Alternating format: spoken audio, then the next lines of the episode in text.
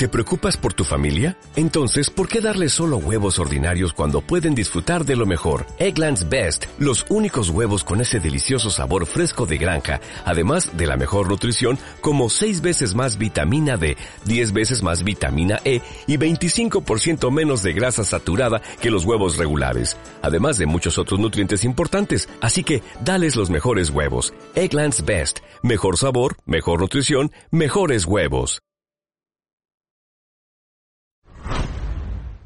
El contenido de este programa puede contener lenguaje explícito, referirse a temas no aptos para todo el público y situaciones que podrían ofender a ciertas personas. Se recomienda discreción.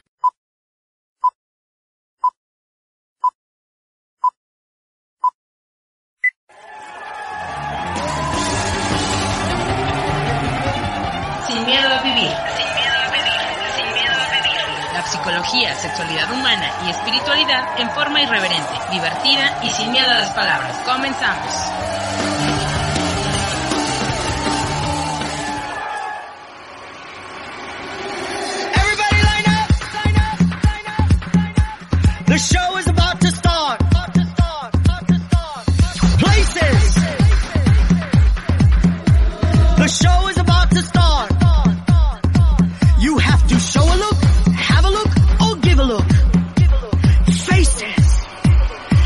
Beautiful. No one ugly allowed. Hola, hola, ¿cómo están? Bienvenidos, bienvenidas, bienvenidos son todos ustedes a este su podcast Sin Miedo a Vivir. Mi nombre es Iván Farrell y me siento muy, muy contento de que estén hoy aquí con nosotros en este tu podcast nocturno que ya saben que es el podcast nocturno porque así es como empieza la vida, así es como empezamos nosotros el día. Ya en algún momento o conforme va pasando este podcast les voy a decir por qué por qué decimos aquí que empezamos nuestro día precisamente en la noche. Y está con nosotros nada más y nada menos que mi querida amiga y colega Erika Nodler. Erika, bienvenida. Hola, muchas gracias. Eh, de verdad es un placer estar aquí con todos ustedes, mi público bello.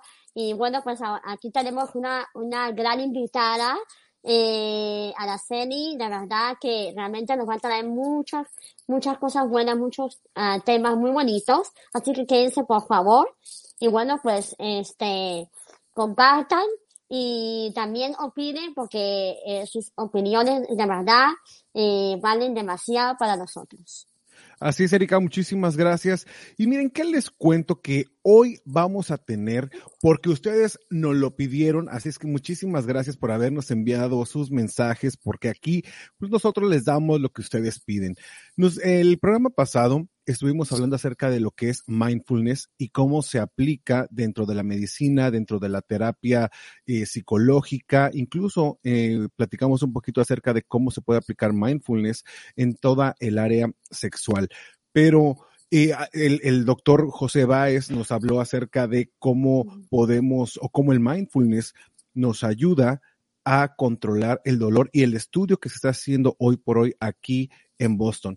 Sin embargo, el mindfulness se puede aplicar en todas las áreas de la vida. Y nosotros decimos que empezamos nuestra vida por la noche porque precisamente es cuando el cuerpo se prepara para lo que viene en la mañana.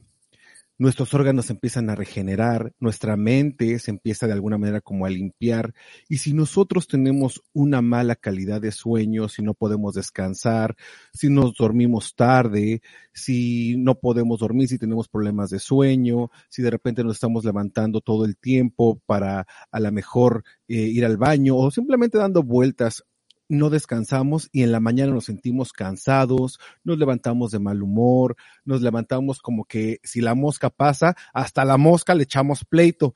Entonces salimos a la calle y queremos cachetear a medio mundo. Así es que hoy vamos a hablar con una experta coach en meditación y en mindfulness, precisamente que nos va a hablar acerca de cómo hacer mindfulness en la noche, todo el proceso que vamos a llevar cómo nos tenemos que levantar, si tenemos que agradecer y sobre todo cuando llega este momento crucial. Con esto vamos a cerrar el programa, con este momento crucial en la tarde, tarde noche, cuando ya todo el estrés de la mañana se juntó y ya no sabemos ni para dónde mirar. Así que Hoy en este podcast está con nosotros una amiga muy, muy querida, colega también, pero sobre todo una gran mujer, una gran mamá y una coach excepcional. Está con nosotros mi estimada eh, Araceli Manitari Coach. Bienvenida, bravo. Bienvenida.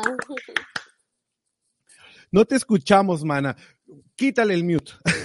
Quítale el mute. Hola, hola, buenas noches, disculpen. Qué bueno verlos por aquí. Estoy un poquito descontrolada con el StreamYard, pero aquí feliz de estar con ustedes. Al contrario, nosotros estamos felices, contentos de que estés aquí con nosotros. Y bueno, cuéntale un poquito al público a qué te dedicas. Y sabemos que eres coach, pero a ver, ponnos en claro, ponnos en contexto. ¿Qué onda? ¿A qué te dedicas? ¿Qué onda? Es un poquito de todo, ¿no? Pero como la mayoría de nosotros, bueno, yo soy Araceli. Mi nombre espiritual es Manitari, soy mexicana, si no lo han notado por el acento, y llevo acá en Estados Unidos desde 2013. Y bueno, pues estoy casada, soy mamá, tengo una niña de seis meses, una de tres años y bueno, eso ocupa mucho de mi tiempo. Eh, si es que si escuchan a bebé llorar, ya saben que soy yo.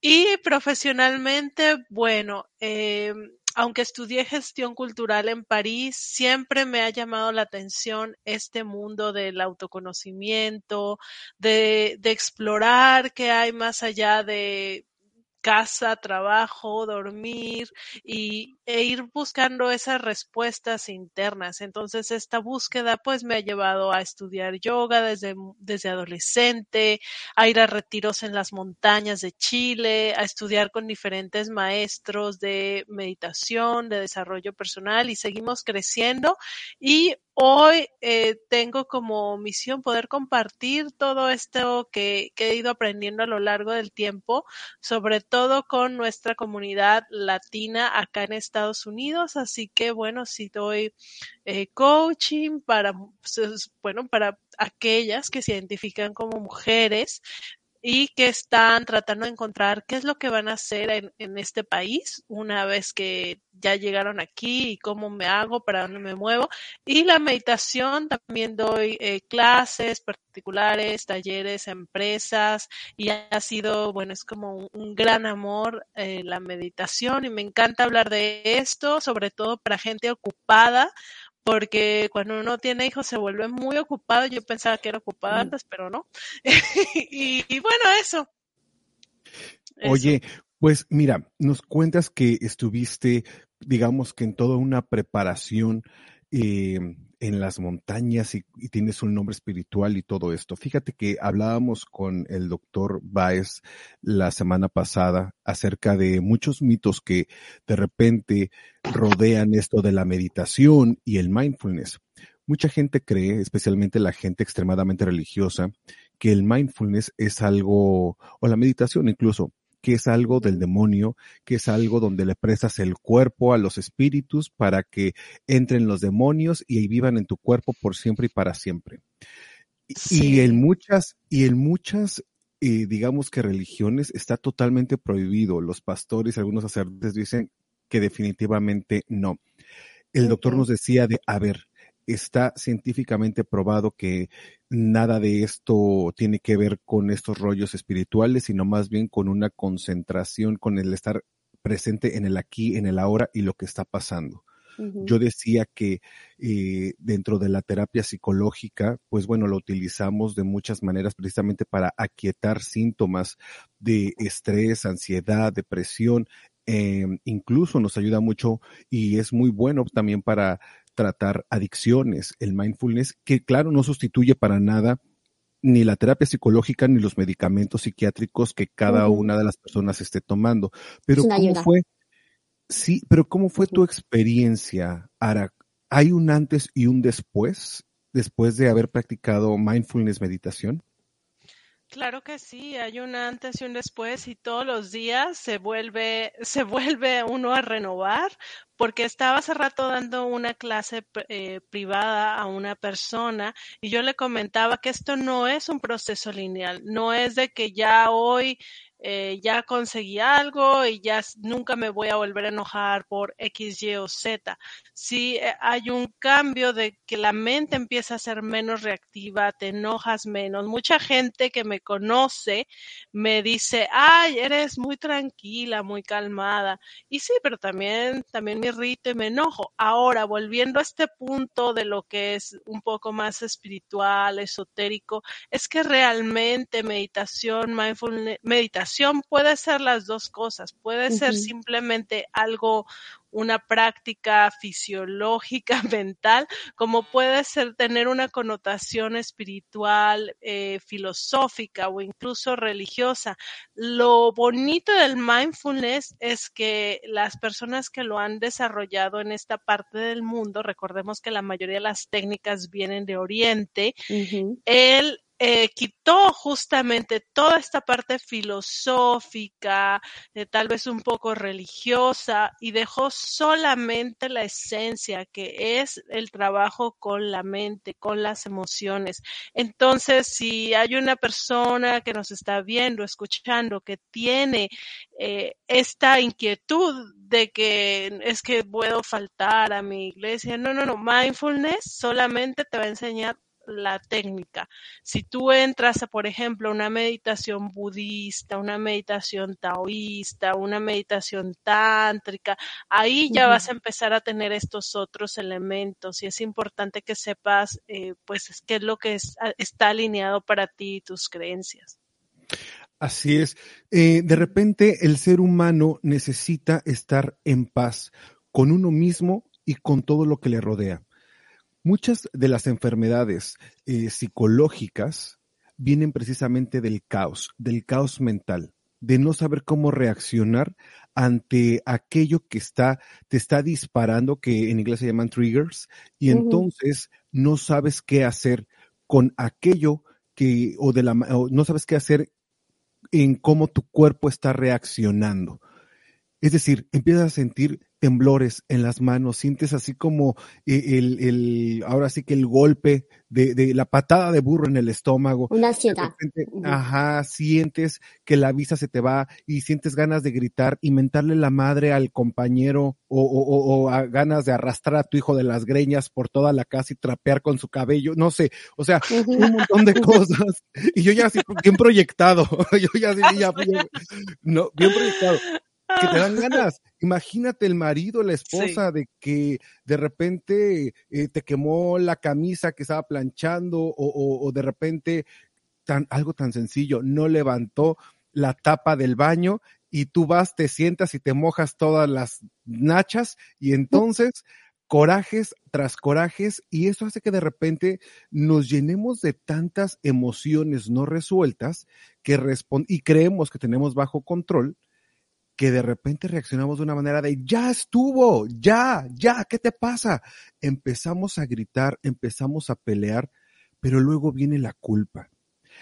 La culpa de decir, híjole, mm. ¿por qué lo hice? ¿De qué sirvió? Ya mandé a mi hijo o a mi hija a dormir y se fueron llorando, pobrecitos, o, o, ya otra vez me tuve que dormir en la sala porque no toleré lo que mi esposo o mi esposa hizo lo que hace mindfulness, eh, Araceli, si te entendí bien, es entonces ponernos como ponerle orden al caos mental y nos va a ayudar a responder de una manera más sana ante estos detonadores negativos. ¿Estoy bien? Así es, Iván, y es un proceso y como decía, no es lineal. Puedes estar un mes siendo un angelito y al día uno del siguiente mes es como, ah, te vuelve, vuelves a explotar. Pero a mí me gusta mucho hacer esta analogía como si fuera el deporte. Haz de cuenta que, pues veamos ahora, pensemos en el fútbol americano porque estamos a unos días del gran Super Bowl, el gran ritual de Estados Unidos, ver el Super Bowl y comer guacamole con nachos. este, es, un, es el ritual de Estados Unidos.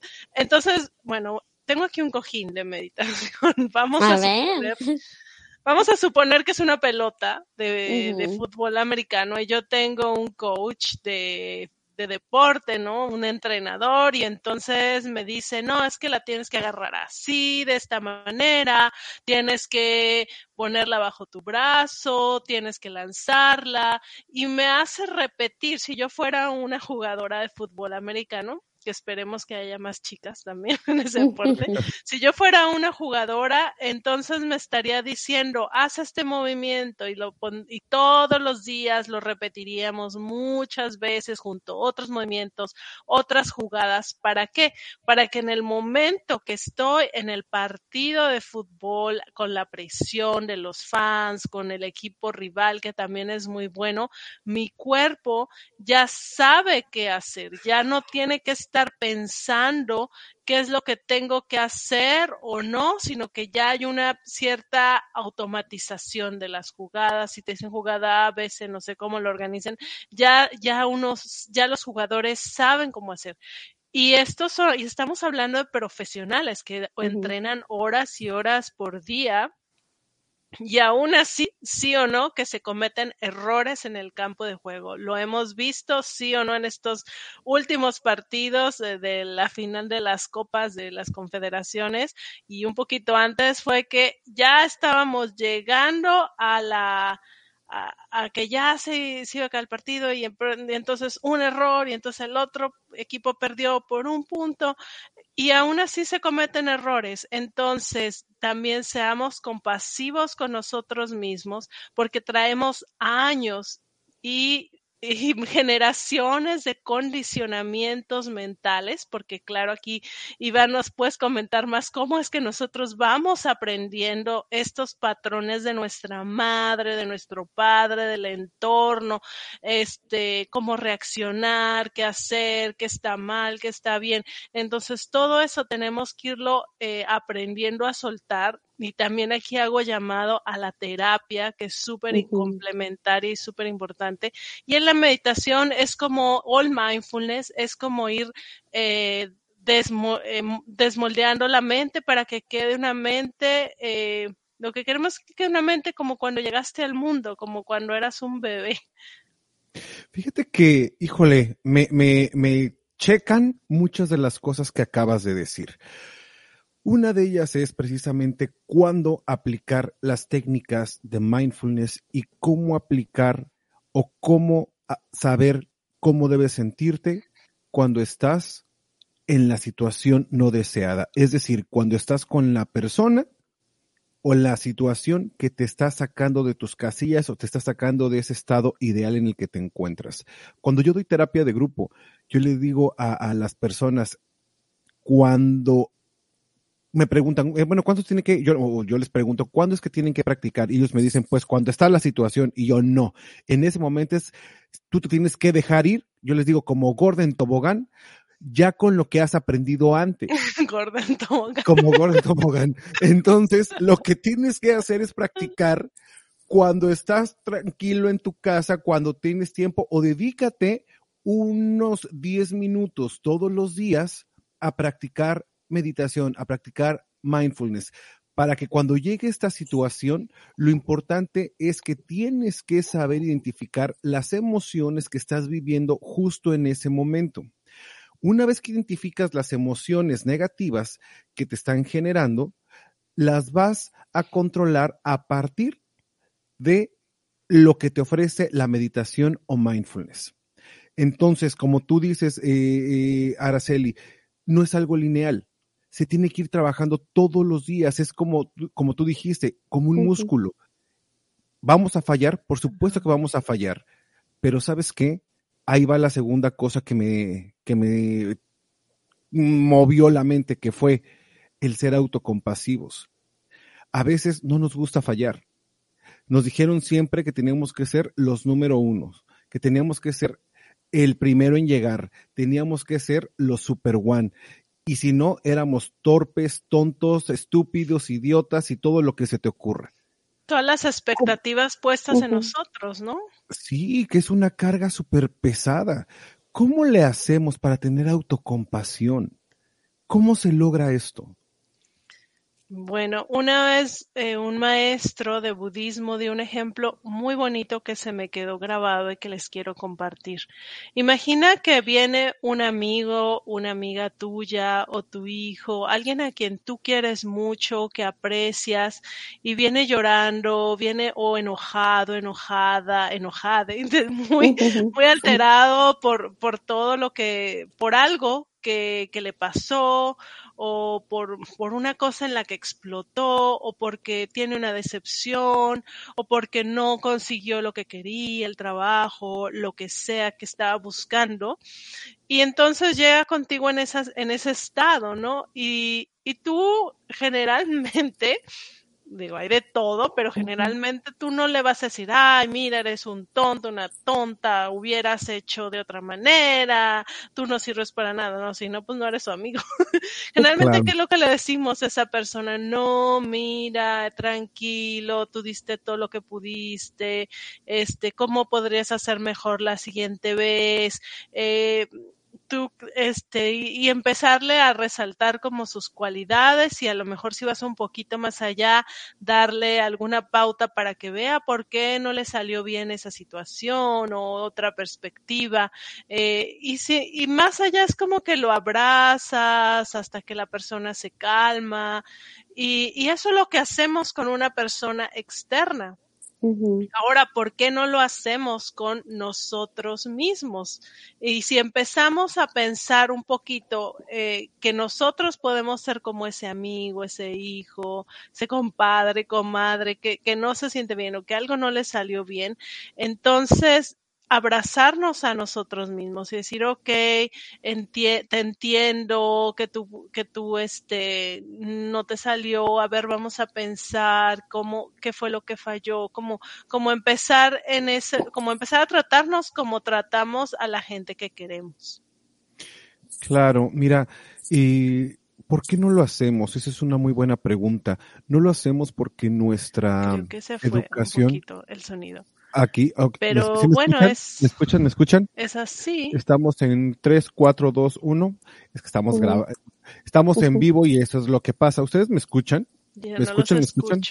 Sí, me Yo sí te escucho, sí te escucho bien. Ah, ok, Gracias. perfecto. Sí. Bueno, no sé si quería intervenir, Iván.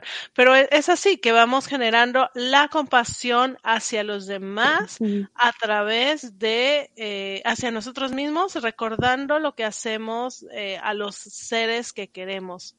Y a veces es, es increíble que a veces todo nos puede, nosotros nos decimos cosas muy feas, pero no sea otra persona que viene a decirme las mismas cosas porque entonces me enojo, me pongo mal, etcétera. Así que bueno, yo creo que por ahí, ¿tú qué piensas, Erika? Muchas gracias, Araceli. Eh, mira, eh, yo pienso que también sí, es muy importante porque eh, a nosotros mismos nos cuesta mucho eh, a veces tratarnos con respeto, porque siempre hemos estado acostumbrados, como dices tú, como dices tú, a que, eh, que nos- o sea, con nuestros padres, nuestros amigos, durante el, el momento que hemos estado creciendo, que nos hayan dicho, bueno, demasiadas cosas como si eres tonto, eres estúpido, bueno, ¿por qué has hecho las cosas mal? Y todo eso, ¿no? Entonces, yo creo que también lo que yo, yo quería traer tam- también era que era una forma de practicar, de decir cosas decirte cosas bonitas a ti mismo, todo el tiempo. Eh, eh, hacer un ejercicio todos los días. Decir, que eres una persona inteligente, que eres una persona capaz, que tú puedes, tienes seguridad para hacer muchas cosas, ¿no? Y esa es una de las partes que yo creo que también se puede eh, combinar con la meditación. A mí me ha sucedido que yo lo he eh, pasado, había momentos que yo he tenido que lidiar con algunos casos, ¿no? Porque yo también soy trabajadora social y eh, han habido momentos que yo no he podido solucionar cierta situación. Ha sido muy, muy difícil. Y me he pasado, eh, un día me pasé un, un momento que estaba muy, muy deprimida, o sea, estaba muy, eh, muy triste, ¿no? Porque no había logrado eh, ayudar a la, a la persona que estaba ayudando. Y, y se pasó la, la- ¿cómo se llama? La fecha de la, de la, la aplicación y todo eso. Bueno, eso es algo que yo realmente no voy a entrar en detalle. pero me sentí muy mal. Y de verdad, eh, empecé yo a, a, a, a, tú sabes, a sentirme mal y a decirme cosas. Y entonces yo pensé y, entre, y reflexioné y dije, no, esto, esto no puede ser. Esto no, esto, realmente, esto no es culpa mía. Y a veces nos tendemos a echarnos la culpa de cosas que realmente no podemos solucionar, que está Así fuera es. de nuestra situación. Entonces sí, entonces sí, eh, es, para mí yo creo que fue muy importante eh, reflexionar, entrar en, eh, no sé, pensar, relajarme, eh, no sé, poner algunas velas eh, con aromaterapia y bueno, y, y relajarme un poco con un poco de música y, y hacer un poco de, de ejercicios, ¿no? Y, y ya relajarme. Pero sí, yo creo que eh, eh, la meditación más el ejercicio que tú hagas de decirte cosas bonitas todo el tiempo, todos los días, eso realmente te va a ayudar mucho en el futuro, en, en situaciones en las que puedas encontrar. Y es que definitivamente eh, el problema, ahora sí que el problema no es el problema, el problema es cómo respondemos ante el problema que tenemos, Así es, claro ¿Cómo- que sí. ¿no? ¿Cómo vamos, cómo vamos a, a solucionarlo? Entonces, de- yo, me quedé, yo me quedé con un comentario hace un ratito, Ara, Erika, porque... eh, Erika, ¿tú escuchas, ¿por qué Iván? no? sí, ¿Por qué Ah, no- ok. ¿Por qué no lo nos quedamos Bueno, dale, ¿Por qué, por Ujú. qué no nos quedamos nosotros o por qué no nos damos esa autocompasión? Precisamente porque nos enseñaron a que no debería de hacerlo. Nos enseñaron precisamente en la cultura latina, En la religión las- también. en la religión, En la religión católica y algunas religiones también. no se Que nos diga, dijeron mira, que nos que tenemos culpáramos. que ser, Sí, ajá, que tenemos que ser, eh, que tenemos que echarnos la culpa y que tenemos que ser súper culpígenos y que además nos tenemos que sacrificar por todos y para todos. y que y nacimos pecadores también. Además, y que, y que Ujú. si nos hacemos un poquito para, y que si hacemos algo para nosotros, híjole, entonces somos malos y somos pecadores. Exactamente. Entonces, cuando intentamos darnos un poco, nos malmiran porque nos ven de alguna manera como si fuéramos egocentristas y nos critican por eso. Sin embargo, hay una línea muy delgada entre el ser autocompasivos con nosotros mismos, obviamente estoy aquí redunda- redundando, el ser ¿No estás redundando? ¿Estás dando y- un ejemplo? y de alguna manera el ego. Tenemos que estar Mm. muy claros con esto, porque una cosa es darnos amor, darnos autorrespeto y otra cosa es caminar por el mundo con el ego hasta las nubes. Son cosas totalmente diferentes, pero bueno, ya hemos hablado acerca de eso. Eh, eh, o no sé tú qué piensas, Erika. Sí, yo creo que sí, exactamente. Yo creo que, bueno, que realmente tenemos que, que también eh, pensar en nosotros mismos y también tenemos que, que, bueno, que darnos cuenta que también nosotros somos importantes y que realmente nosotros necesitamos eh, compasión, necesitamos cuidado y también que eh, nosotros también, eh, porque no hacemos cosas para otras personas, ¿no? No somos malos. Pero sin embargo, también tenemos que pensar que todos buscamos nuestra conveniencia y todos realmente y, y, obviamente tendremos a juzgar a la persona que a lo mejor se ayuda a, a ellos mismos, que se compran algo bonito o que se que hacen algo para eh, sentirse mejor, ¿no? Y dicen, bueno, qué Sí. esta persona, ¿por qué no lo hace para otras personas? ¿No? Es muy fácil juzgar. Pero la misma persona que está juzgándote, que está diciendo eso, también está eh, viendo lo mejor para ellos mismos. Claro. Entonces, ese es el, realmente el, lo que la gente quiere, ¿no? Si tú no me ayudas, eres malo, ¿no? Si tú no me, no me, eh, entonces siempre esa culpabilidad que, que las personas eh, eh, imponen a otras personas. Y es así, por ejemplo, una persona que es católica, obviamente, ah, no das dinero, no das dinero a la persona a, a la que lo necesita, pues eres una persona egoísta, ¿no? Si te compras ropa, eres una persona egoísta. Pero a la hora de la hora, ¿no? Eh, muchas de las personas que, que piden que des el diezmo, que des el, que ayudes, viven bien. Entonces, Claro. eso es lo que sucede. Entonces, hay que pensar en nosotros mismos también. Pues de mira, esa todo forma. esto, todo esto viene, como dije, de un caos mental. Este caos mental sí tiene una solución, todos estos introyectos, Erika, de las que tú estás hablando, de las que nos hablaba Araceli y de las que yo también les estaba diciendo, son definitivamente el resultado de estos introyectos. Lo que sí es cierto es que se pueden trabajar. ¿Y cómo lo vamos a trabajar? Poniéndole orden a este caos es lo principal. Todo problema o el 90% de los problemas a los que nos enfrentamos hoy por hoy es porque tenemos un caos y no sabemos cómo empezarle a dar forma a esto. Nosotros, o yo más bien, soy fiel creyente de que nuestro día comienza en la noche y ya les expliqué por qué. Desde cómo nuestro cuerpo se va a descansar. A veces no nos preparamos para esto.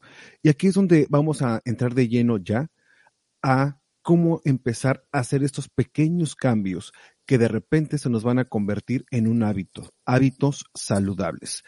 Resulta que nos llegamos a la cama seis, siete de la tarde, ocho de la noche y tenemos el estrés a todo lo que da.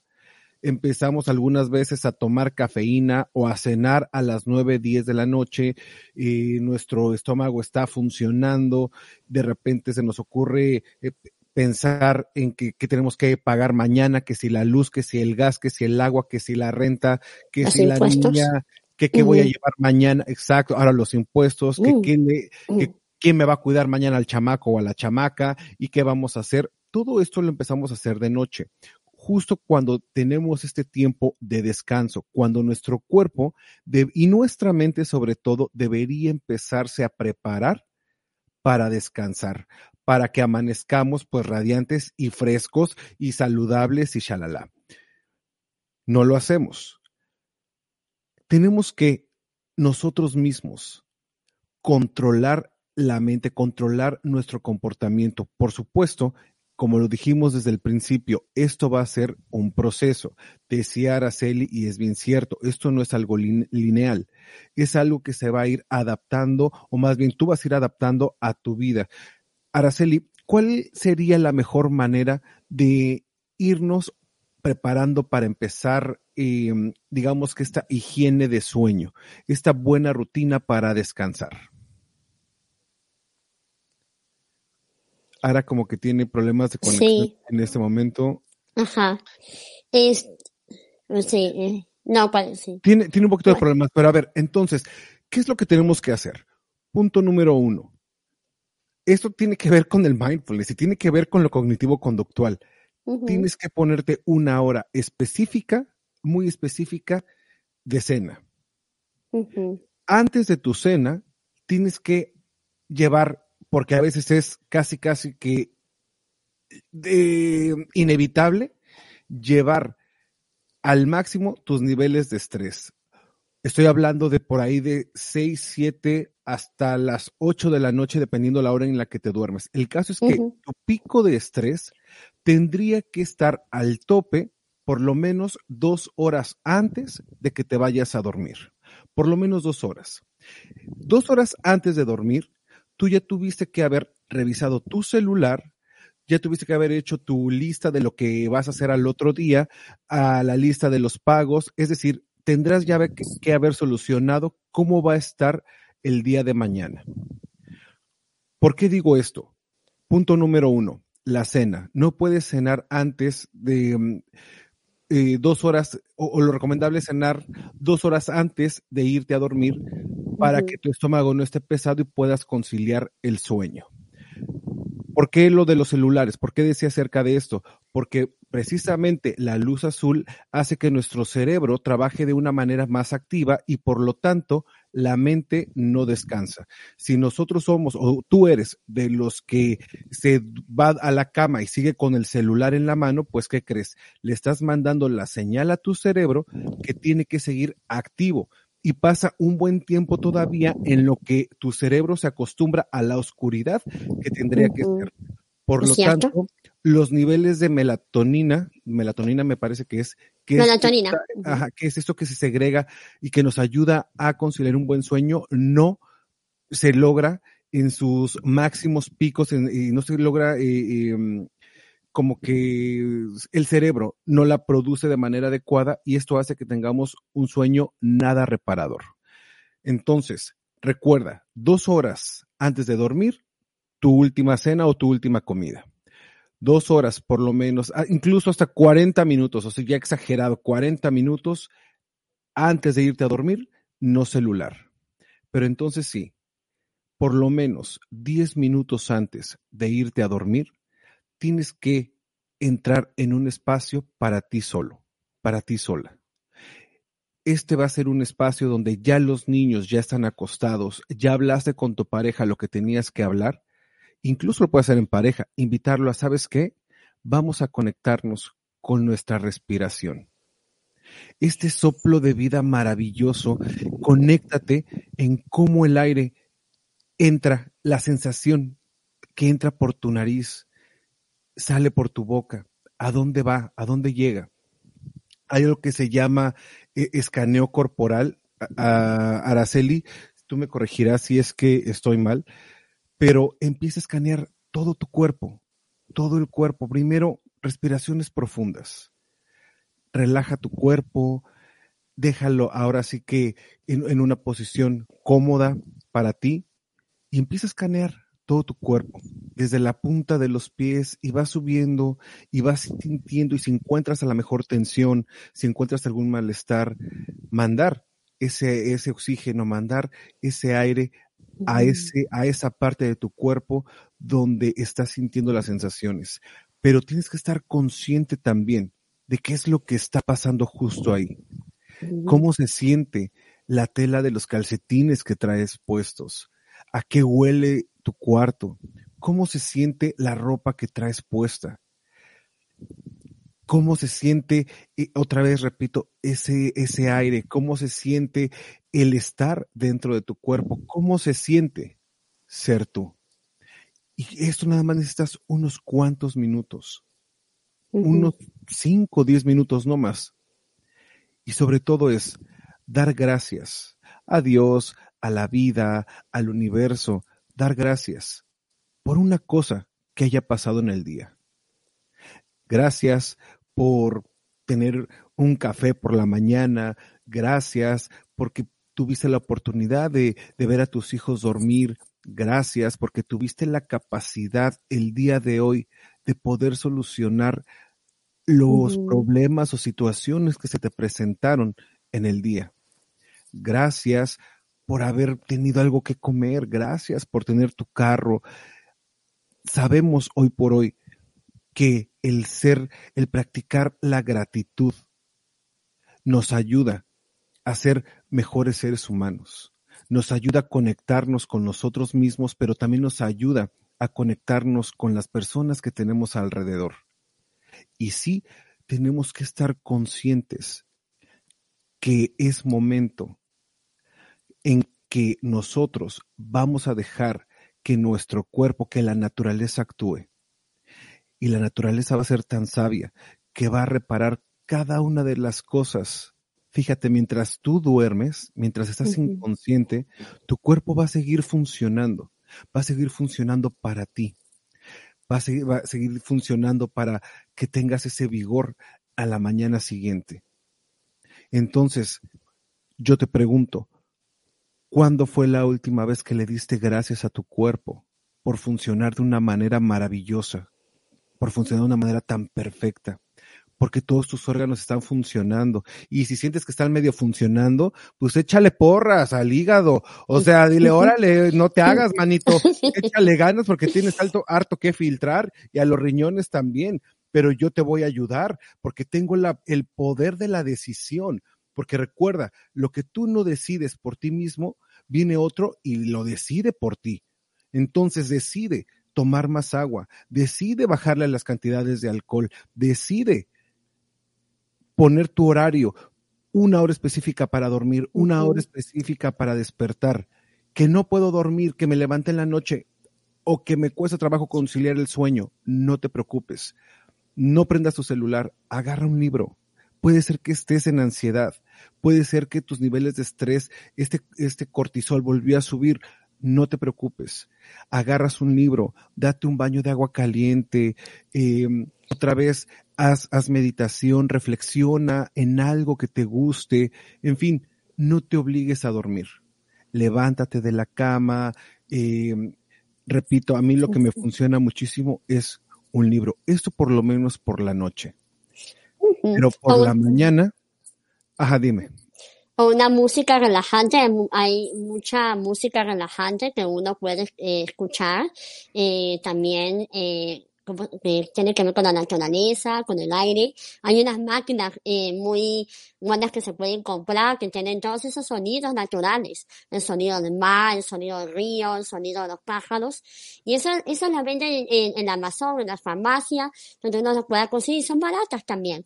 También los té relajantes. Hay unos té de manzanilla, por ejemplo, eh, que uno se puede tomar un tecito relajante eh, para eh, descansar como una hora antes de dormir, hora y media, con una música relajante, los sonidos ayudan mucho. La aromaterapia también es muy buena, también. Eso también te ayuda a relajarte antes de acostarte. Eso es una buena idea. A mí, eh, por lo personal, me ha funcionado y a otras personas también. Sí, y por favor, dale la importancia a tu sueño, que es precisamente cómo vas. El hecho de irte a dormir es un acto de fe, además, porque no sabes qué pueda pasar, no sabes si vas a despertar. Así de verdad, es. es un acto de fe. Claro.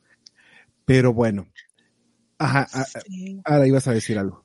Sí, no, pues dijiste todo tan bonito, Iván, que ya me estaba relajando cuando estabas haciendo el escaneo corporal. Y quiero agregar algo que, que me funciona mucho, que no es exactamente de meditación, pero cuando lo aplico, ah, porque a veces también uno empieza algo y luego lo dejas, ¿no? Pero cuando lo, lo integro a mi rutina de la noche, me ayuda muchísimo, que es eh, escribir las tres metas o tre- tres, eh, sí, tres cosas a realizar el día siguiente. Y no más de tres, porque a veces queremos hacer un día lo que se hace en un mes y por eso nos estresamos. Pero Iván, esto empieza, por ejemplo, el domingo. El domingo tú escribes qué es lo que quieres eh, conquistar, hacer en la semana. Y entonces yo tengo la listita y luego ya me voy pasando una agenda de papel. Yo sé, yo utilizo también el calendario electrónico, pero para eso como que escribir activa otras, eh, neuro- otras partes neuronales. Entonces voy viendo, ok, lunes esto y esto y esto, y más o menos ya lo puse. Martes, y entonces más o menos acomodo cuándo voy a hacer cada cosa en la semana. Y si no alcancé, no importa, pues se pasa para el siguiente día y al final evalúas, a lo mejor fue mucho, fue muy ambicioso, a lo mejor, eh, a lo mejor necesitaba, eh, me, me entretuve, me distraje y todo eso lo vamos autoevaluando, pero también da mucha tranquilidad porque, por ejemplo, lo que dices, tengo que pagar esto, tengo que ir a tal lugar, o sea, todas esas cositas que son una obligación, que no son tanto una opción, ya sea eh, financiera, familiar, escolar, académica, lo que sea de trabajo, si tú anotas, si tú ya lo anotaste, si ya pusiste cuándo lo vas a hacer, como que ay, como que se relaja uno, ya eso lo sueltas y puedes entrar después a, a estas rutinas. A mí también, yo también recomiendo, aparte del baño y todo, es hacer algunos estiramientos antes, porque sobre todo, antes ya era mucho y con la pandemia estamos mucho más aquí sentados, sedentarios, eh, hay muchos problemas er, eh, de espalda, de cuello por estar en la computadora, en el celular. Mi terapeuta eh, física me dijo que hay una cosa que se llama text neck, que es cuello de texto porque se hace así y se va, salir, se va desalineando el cuello. Entonces es eh, un momento también de entrar en contacto con nuestro cuerpo, de estirarnos, como dice Erika, hay mucha música y hay muchos videos de estiramientos sencillos que podemos hacer y después, bueno, ya ir pasando a todo esto que nos fuiste compartiendo.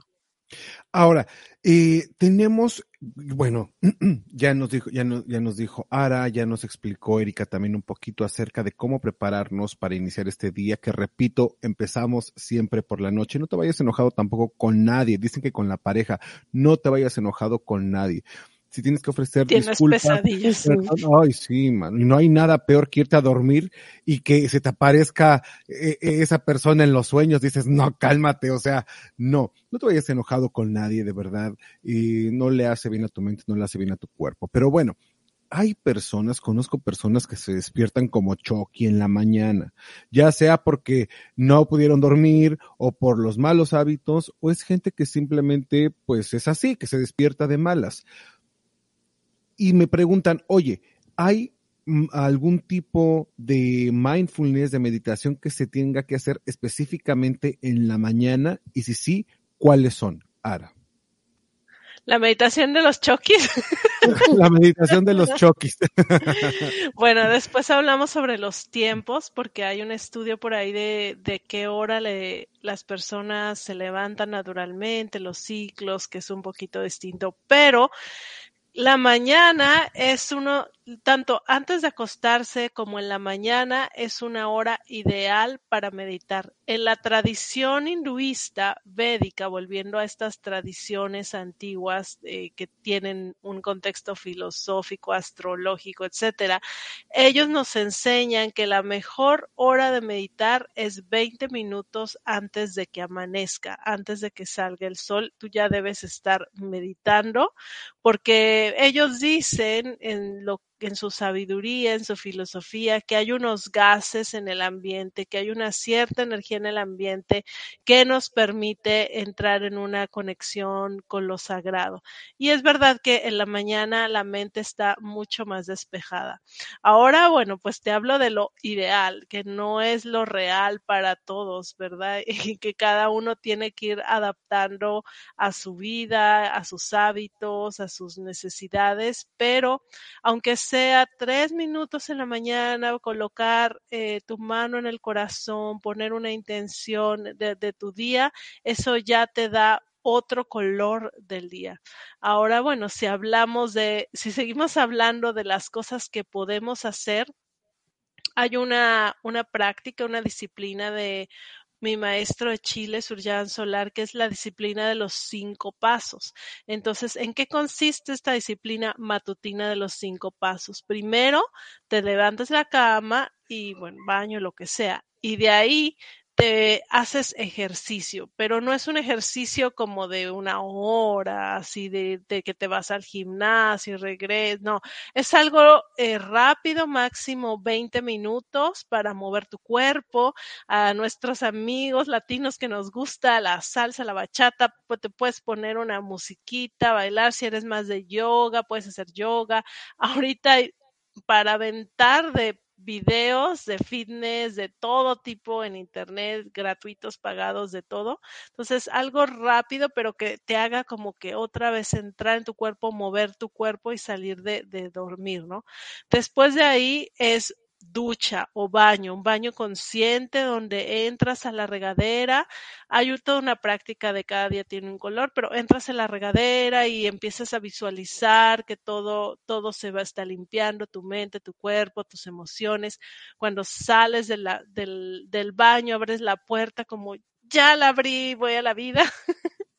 pero no baño. El tercer punto sería este ya como propiamente dicho, sentarte en silencio, hacer un, una meditación, eh, una práctica en silencio, puede ser este escaneo mental que tú has mencionado, bueno, ahí sería todo un curso de meditación.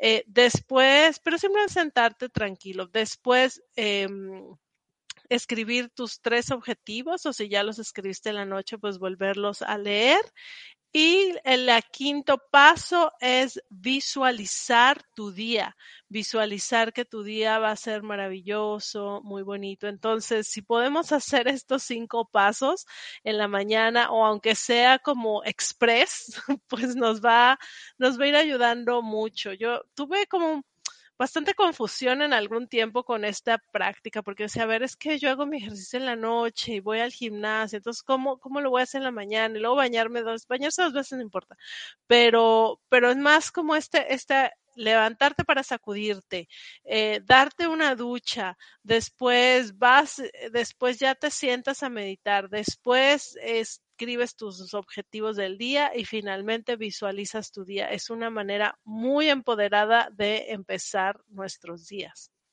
Ahora, otra vez, esa es una muy, muy buena idea, me encanta, pero otra vez, hay que levantarse con un poquito de tiempo, unos 10 minutos antes por lo menos, porque si eres de esos que sale corriendo con el calzón en la mano y ya no supo ni cómo, cómo saliste con ellos, pues imagínate, ya no sabes si, si te los pusiste o, o no, entonces olvídalo, no, o sea, simplemente no va a funcionar eh, eh, el hecho de que te prepares una noche antes. Entonces, otra vez, por eso es importantísimo que, que te des cuenta que tu día va a empezar en cómo te vas a ir a dormir, en la calidad de sueño que le vas a dar y en la hora precisamente en la que te vas a levantar. No le des cinco minutos al despertador, al celular o lo que sea, no te des ese gusto, no te des ese privilegio. Esas son las cosas que no te tienes que dar porque no te gratifican para nada, porque esos cinco se convierten en diez, en veinte, en treinta y, y luego ni descansas ni duermes, nada más estás con un ojo así medio cerrado y apretándole al botón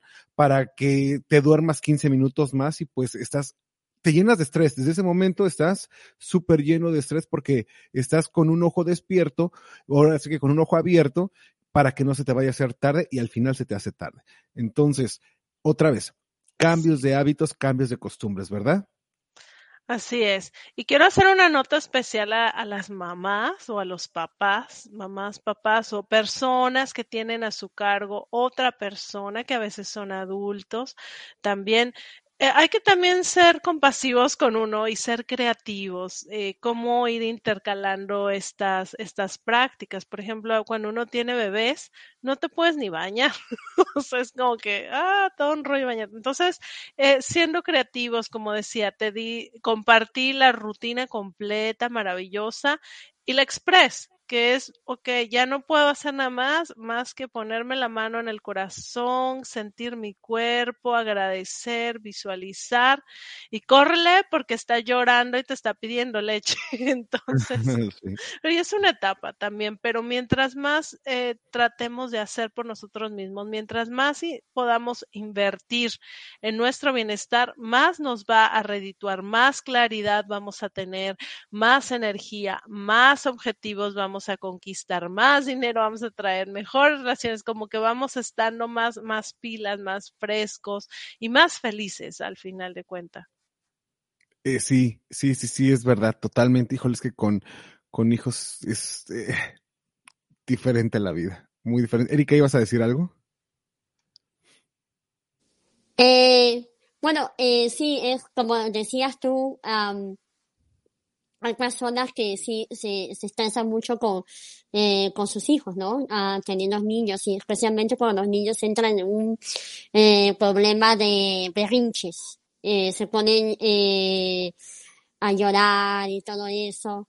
Y sí, realmente es muy difícil. Eh, estaba hablando con una, una amiga que tengo y eh, ella a veces eh, habla con su con su hijo no y, tiene su hijo tiene un problema de atención y es muy a veces es muy difícil enfocarlo en hacer cosas.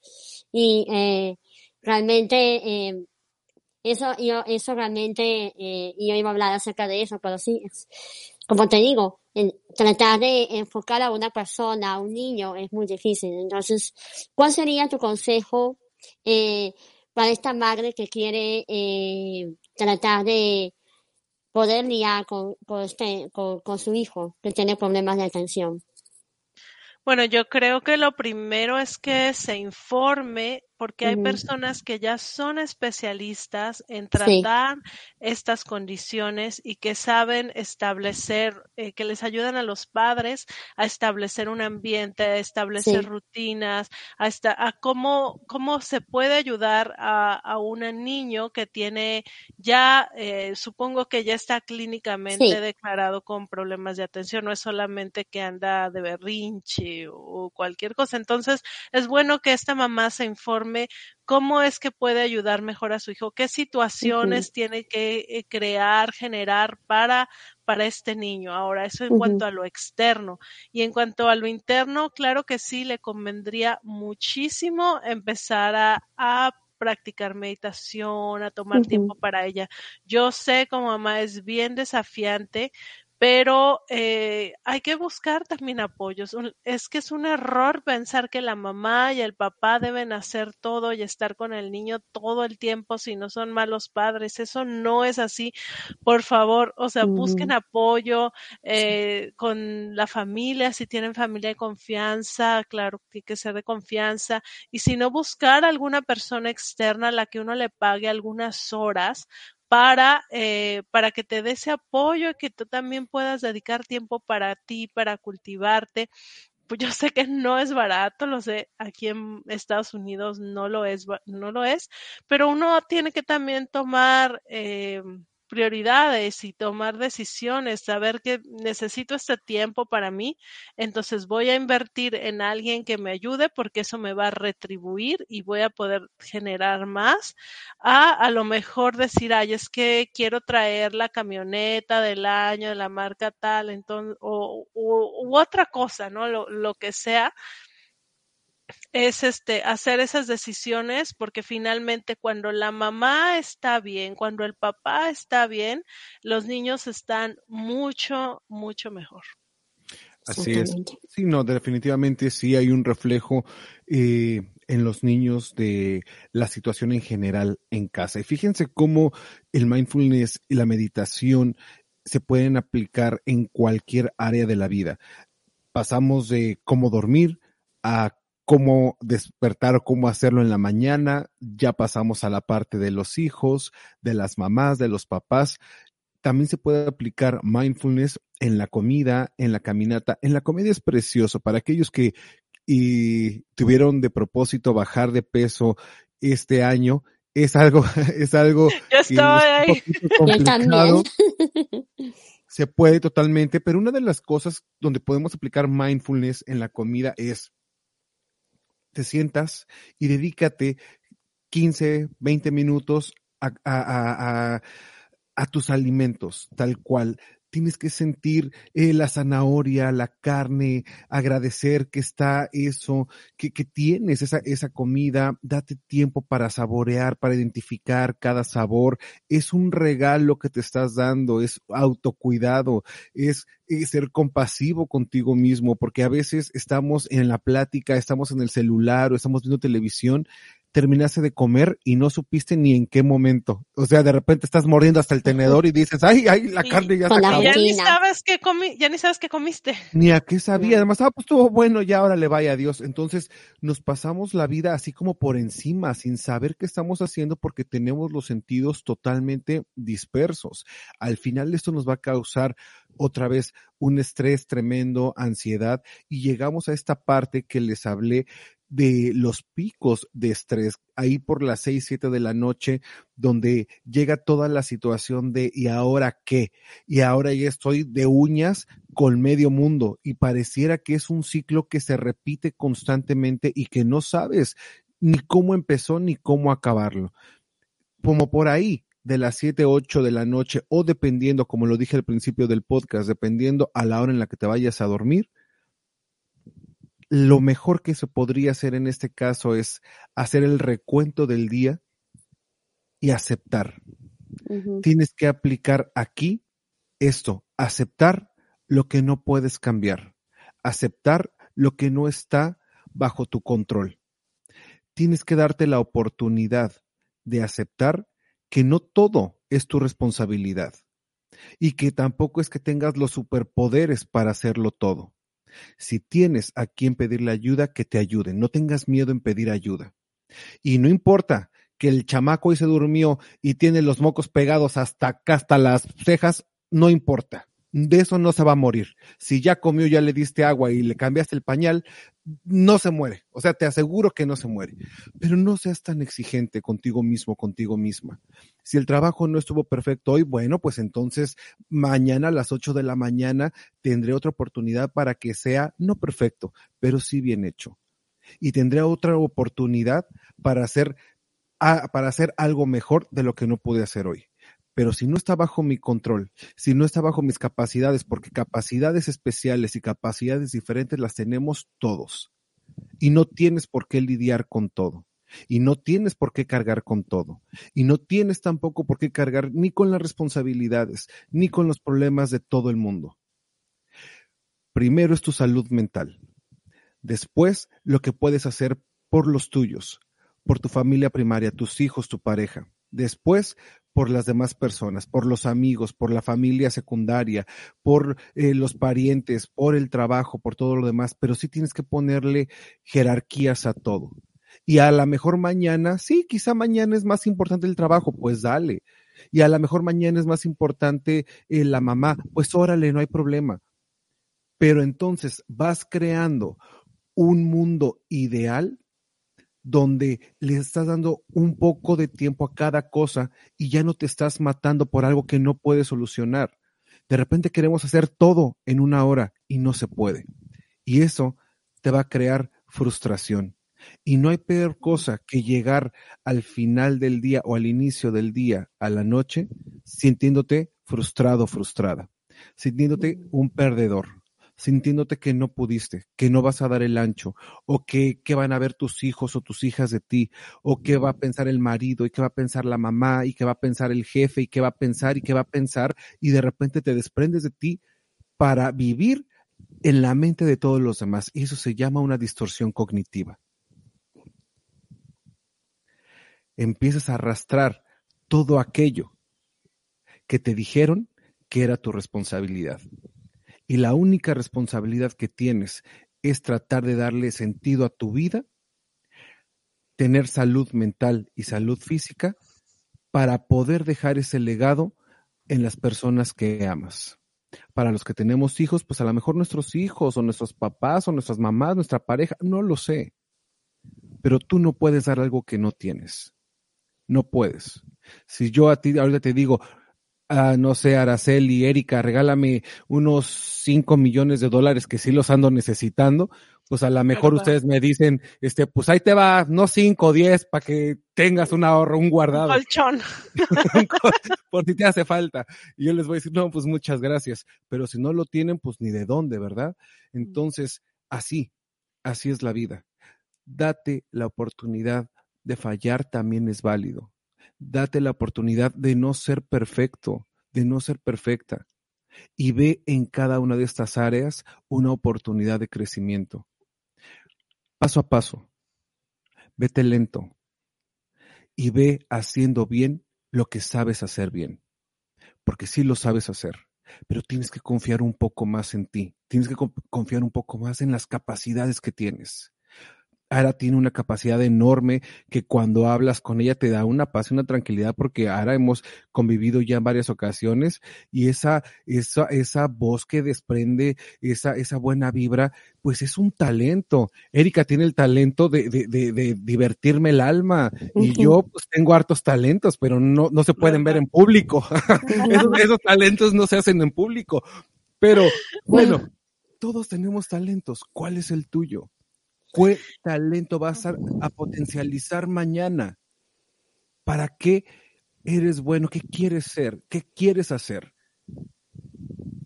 No pienses en lo que Pedro o Juan están haciendo y que tú también quieres hacer. No porque de repente ves que alguien está haciendo meditación y dicen, mira, yo me quiero elevar como el Dalai Lama. Bueno, no sé si el Dalai Lama se eleva, pero, y no sé si medites más, pero este, no, no se eleva. Yo me imagino como que va hasta allá arriba y, y, y yo de verdad, a veces estoy meditando, a veces estoy haciendo el mindfulness y se me atraviesa, bueno, cantidad de cosas que yo digo, ¿y por qué mi mente hace esto? Déjalo ir, tranquilo. Así como vino el pensamiento, se va a ir así como vino el problema, se va a ir, aunque parezca que no. Siempre y cuando sepas cómo reaccionar ante la situación. Siempre y cuando sepas cómo reaccionar ante la catástrofe. Y para eso, manito chulo, manita chula que me estás escuchando, para eso tienes que practicar. Si no practicas, te va a llevar pifas con todo y todo. Ni, ni, siquiera el coronavirus. Tú solito te estás metiendo el pie, así que ahí te encargo. Ahora ibas a decir algo. Sí, hasta se me olvidó, pero bueno, qué bonito todo. Este, no, yo también iba a comentar que muchas veces cuando hablaste de la, de la cuestión de los talentos, a veces lo que pensamos que es malo o que como dices que me estoy comparando y que no encaja, resulta ser tu mayor fortaleza y resulta ser que es lo que lo que para lo que veniste a este mundo. Hablabas de mi voz, que es suave, que es tranquila, eh, pausada. Yo hubo un tiempo que me sentía mal por hablar así. Decías que uno tiene que ser como enérgico, activo, no sé qué, listo para el combate. Y, y yo no, yo no soy así, yo no hablo así y hasta lo intenté cambiar, pero pero después cuando entré a esto de meditación y, y, a, y a empezar a, apoyar a otras personas en sus procesos de meditación y de coaching, me di cuenta que mi voz era perfecta para el trabajo. Sí. Entonces, eh, es también ver si algo sientes que no encaja con los demás, cuidado porque a lo mejor es ahí donde encaja más contigo. Así que es una manera de explorarlo. Mira, un ejemplo perfecto y ahorita que, que te escuchaba hablar, se me vino a la mente la película Encanto, que Mirabel no tiene, no tiene don y, y resulta que rescata a toda la familia. Entonces, ahí nomás te encargo. Maravilloso.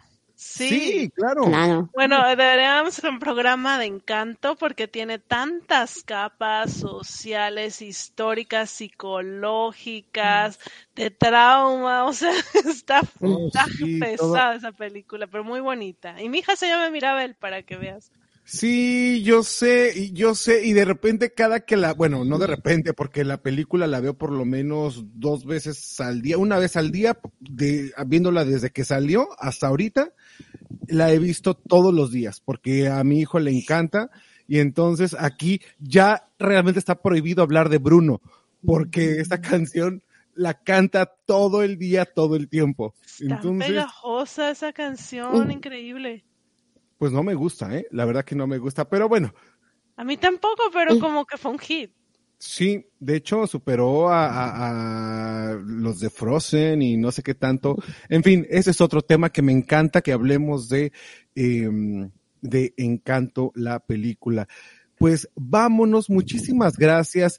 De verdad, de verdad, tú que me vas a escuchar en el podcast o que nos vas a escuchar en el podcast, si te sirvió algo de lo que hablamos aquí o crees que le sirvió a alguien, que le puede servir a alguien que tú conoces, por favor, comparte, dale like y diles que acá hay tres personas bien buena onda que, que les quieren decir algo. Y Araceli, muchísimas gracias por haber estado aquí. Muchas gracias, Araceli. Pues muchas gracias, Iván, por hacerme parte de esta invitación. Gracias, Erika. Un gusto Chévere. saludarlos. Un ¿Dónde te placer. encontramos? Igualmente. ¿Dónde te encontramos? Bueno, ya a mí me encuentran, aquí está, si estás viendo visualmente esto, aquí está mi, mi nombre de redes, arroba Manitari Coach en Instagram y Facebook. Ahí estamos. Y también tienes un programa en la mañana, no sé si todos los días o nada más los martes. Sí, estoy este de copresentadora, co-host en el programa de Verónica Robles, Órale con Verónica, los martes a las 10 de la mañana, también por Facebook Live en la página Órale con Verónica y en la 99.9 FM de Boston. Por cierto, aprovecho para decir, eh, para hacer la invitación, si tú eres una persona que tiene algo que compartir con la comunidad social, este, de salud, eh, de cualquier cosa que, de emprendimiento, si tienes también un emprendimiento y quieres eh, venir a compartirlo al programa, me puedes contactar ahí mismo, arroba Manitari Coach, para, este, para, pues para que vengas también a hablar a, al programa. Nos encanta apoyar a la comunidad. Sí, por favor, fíjense que me hicieron el gran favor de, de entrevistarme y uno se siente como El en gran casa. gusto. Sí. Ay, no, favor, gusto. uno, se, uno se siente como en casa en el programa de, de Órale con Verónica. Eh, Ara, muchísimas gracias. Erika, gracias también a ti también. Ah, muchas gracias también y realmente es un placer tenerte aquí, Araceli, y espero que, bueno, vuelvas pronto y siempre estás invitada al programa. Eh, de verdad que eres realmente una persona muy talentosa y que ayudas mucho a las personas y de verdad tú estando aquí en el programa eh, estás haciendo mucho, mucho bien a todas las personas que te están escuchando. Muchas gracias, Erika. Un placer y recibo esas palabras con mucho cariño. Muchas gracias. Pues bueno, mi nombre es Ivano Farrell y a Erika y a mí nos encuentras todas las redes sociales, todo lo que hacemos en www.sinmiedoavivir.com, todo junto así, www.sinmiedoavivir.com. De nuevo, mi nombre es Ivano Farrell, te mando un besote y recuerda que sin importar quién o cómo seas, no estás solo, no estás sola, porque aquí vamos siempre juntos sin miedo a vivir. Hasta la próxima semana, otra vez, un besote. Bye bye. Bye. Chao. Hoy puede ser un gran día y mañana también. Hola, buenos días, mi pana. Buenos días, bienvenido a Sherwin Williams. ¡Ey! ¿Qué onda, compadre? ¿Qué onda? Ya tengo lista la pintura que ordenaste en el ProPlus app. Con más de 6.000 representantes en nuestras tiendas listos para atenderte en tu idioma y beneficios para contratistas que encontrarás en aliadopro.com. En Sherwin Williams somos el aliado del PRO.